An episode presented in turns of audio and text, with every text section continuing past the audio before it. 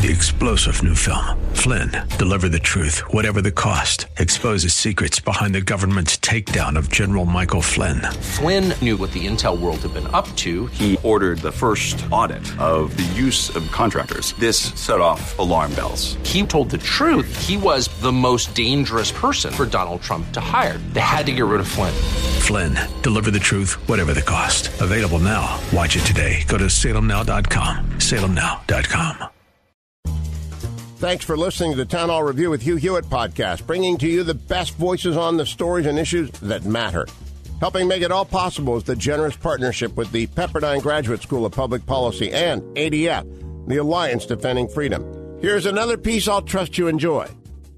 Uh, he is the man who probably knows more about Antifa than anyone outside of the intelligence community. And he has a new book that you can order right now. Pre order it. It's called Unmasked Inside Antifa's Radical Plan to Destroy Democracy. He is Andy Ngo. Andy, welcome back to America First. Thank you for having me on. Andy, uh, you're you're the man who has uh, gone into the lion's den. You've been assaulted by Antifa. You don't give up. You go back there with a camera, with a recorder, with your notebook. You've now written the book. Earlier this week, as we saw the violence erupt, I asked my team, I asked Eric to, to sit down and give us, give our listeners, we have millions of listeners, we have viewers all over YouTube, Facebook, you name it. And I wanted to give them a 101 on what is Antifa. And Eric worked at it for several days. We've published it. It's up. You can, we'll repost it right now on Twitter, on Facebook. And beyond the historic elements from the 1930s, Andy, it's really hard to get any information on Antifa. You're now the expert. Why is it so hard? It's hard because the information that's put out by the mainstream media is wrong, uh, incomplete, and uh, many times lies, actually. Uh, we've seen uh, for decades now in the US a cultural institutional takeover by those who are sympathetic and aligned to a far left ideological worldview. And I think um, right now has been sort of this storm in the making of all of that boiling over into seeing that those who are wanting the revolution are taking to the streets and trying to force the revolution through acts of violence against the state, against citizens, uh, through arson attacks, for example, and rioting and looting and inciting violence. Um, and even if uh, a government in Minnesota, for example, is not going to get overthrown, um, terrorism is working and that you see those in Minneapolis now finding what other legal avenues to actually uh, dismantle completely the Minneapolis Police Department. That's been one of the main demands of Antifa extremists, but it's not their only demand. Taking down police is just the first one they want to put themselves into a position of authority and they see law enforcement obviously as a bulwark defending um, against criminal acts. So they wanted to take that down. Uh, they're going to work through the legal institutions next, and they've already had a lot of success. Unfortunately, through Democrats, Democrats who, like Republicans, are tasked with defending the Constitution and making sure the Republic is protected. But now we're having people like Attorney General Keith Ellison, people like Congresswoman Ilhan Omar, and other mainstream, ostensibly liberals who are actively undermining and working with an enemy insurgency in the United States. Uh, he writes for the Post Millennial. Follow him right now on Twitter, Mr. Andy Ngo N-G-O. The book is Unmasked. You can pre-order it right now. In the last uh, just a minute and a half we have uh, with you now, minute we have left with you, uh, can you give some kind of sense? Oh, sorry, 30 seconds. I'm, I'm being waved at. Look at me, my recondite attitude to time. I must, must be far more professional in my posts. That's what they call it. I'm going to ask you a question now, and you get to think about it over the break. I think they call that, what do they call that? A teaser? A cliffhanger? The question that everybody wants to know, Andy, is just how organized is this violence? People need to buy your book Unmasked, but if you could give us just an indication when we come back, what is the degree of organization in the last 11 days or prior to that that you're seeing with Antifa.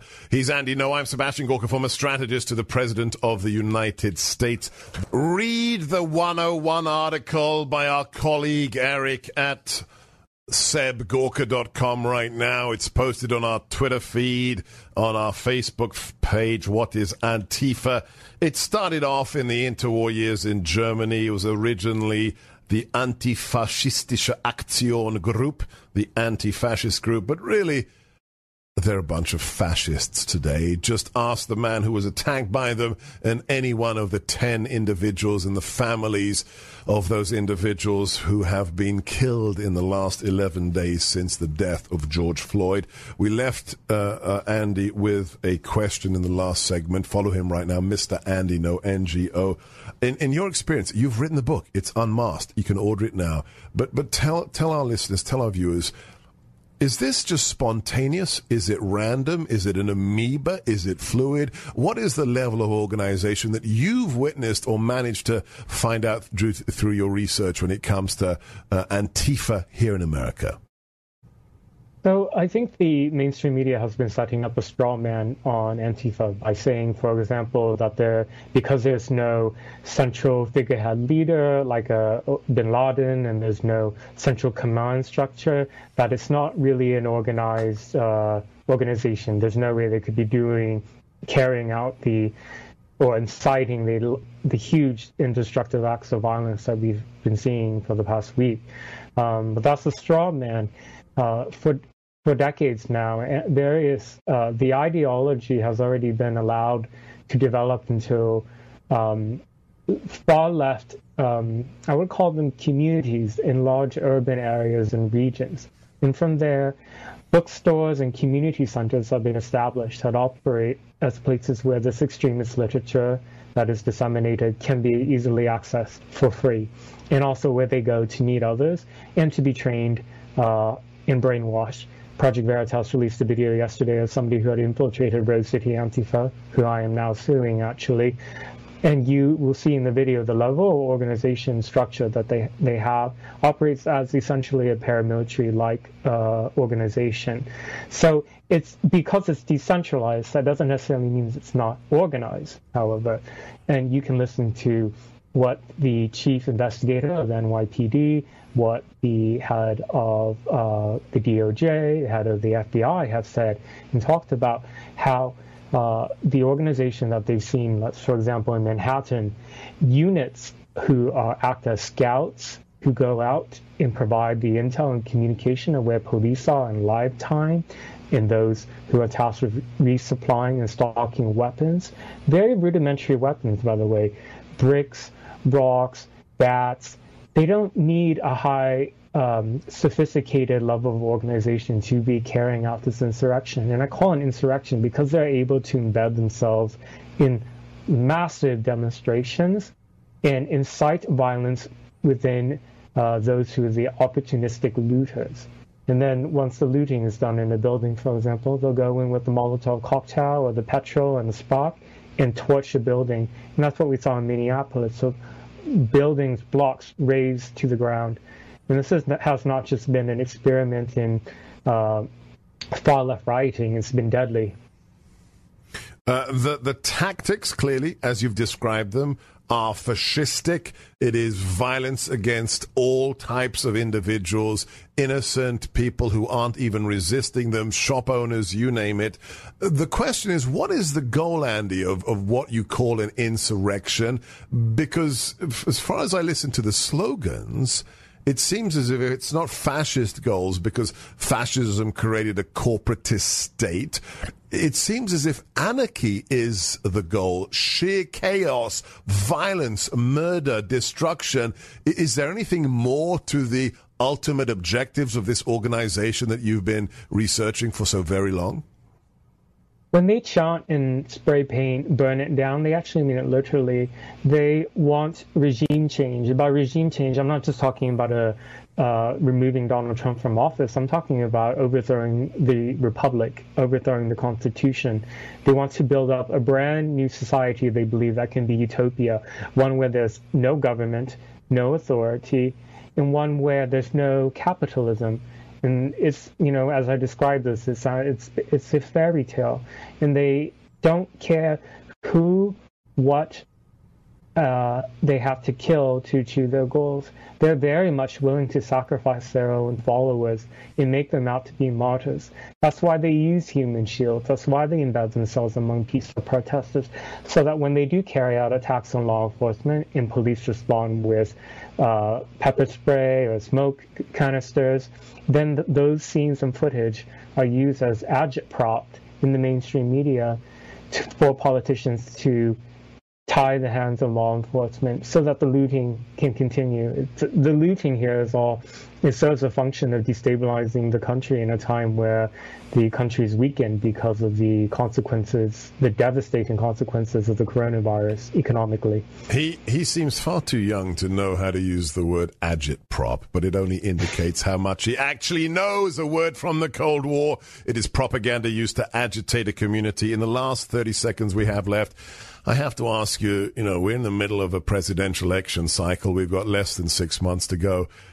Is isn't it true that there's one political party in America that is actually facilitating the the, the ideology and the verbiage of these anarchists, Andy? No, not formally, officially, but no. through through uh, people.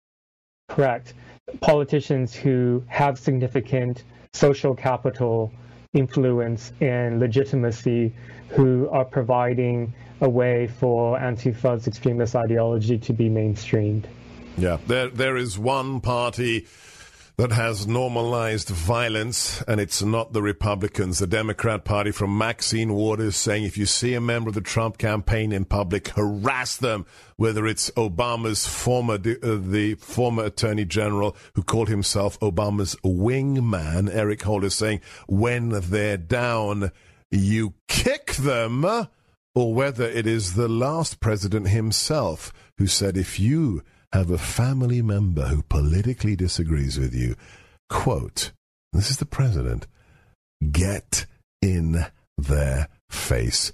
It's the Democrats. You're a brave man. We respect you. We recognize your work and your forthrightness. Follow him right now on Twitter at Mr.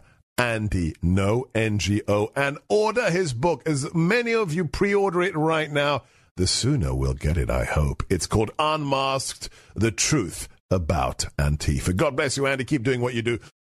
Thanks for listening to the Town Hall Review. Our program is coming today in partnership with the Pepperdine Graduate School of Public Policy. It's America's most unique graduate leadership programs offered on Pepperdine's breathtaking campus in Malibu, California. Learn more at publicpolicy.pepperdine.edu. If you're enjoying the podcast, please tell a friend to go to Town Hall Review and sign up as well today. This is Michael Medved at michaelmedved.com for Town Hall. In late April, hundreds of Orthodox Jews gathered for the funeral of a beloved Hasidic rabbi, but New York's mayor deemed their rights absolutely unacceptable and threatened mass arrests if it happened again. A month later, tens of thousands of angry, often violent protesters rallied for Black Lives Matter, but the same mayor encouraged them boasting of his own daughter's participation. Simultaneously, 1,300 medical and public health professionals who had previously advocated strict social distancing signed a statement in support of mass demonstrations and idiotically called them, quote, vital to the national public health.